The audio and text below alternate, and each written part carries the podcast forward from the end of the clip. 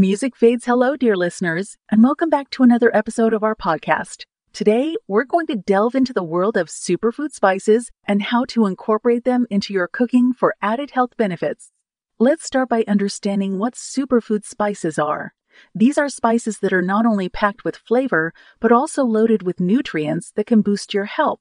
They are rich in antioxidants, anti inflammatory compounds, vitamins, and minerals that can help protect your body against various diseases. Now, let's talk about some of these superfood spices and their health benefits. First up, we have turmeric.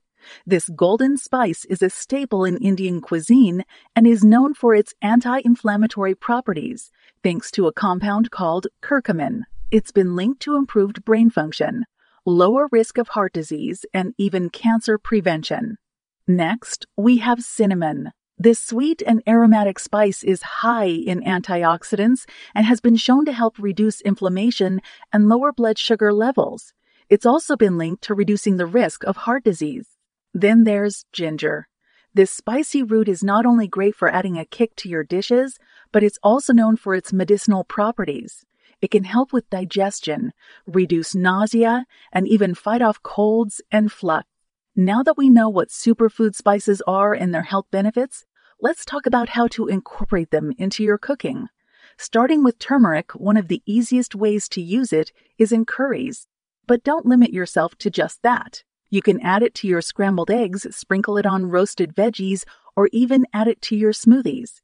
Just remember to pair it with black pepper, as it enhances the absorption of curcumin. Moving on to cinnamon, it's a versatile spice that can be used in both sweet and savory dishes. Sprinkle it on your oatmeal, add it to your coffee, or use it to spice up your chicken or lamb dishes. You can even make a cinnamon tea by boiling a stick of cinnamon in water for about 10 minutes. As for ginger, it's great in stir, fries, soups, and teas. You can also use it to marinate your meats or add it to your smoothies for a spicy kick. But remember, while these spices are beneficial, they are not a cure. All. It's important to maintain a balanced diet and a healthy lifestyle. Also, it's worth noting that spices are potent, and a little goes a long way.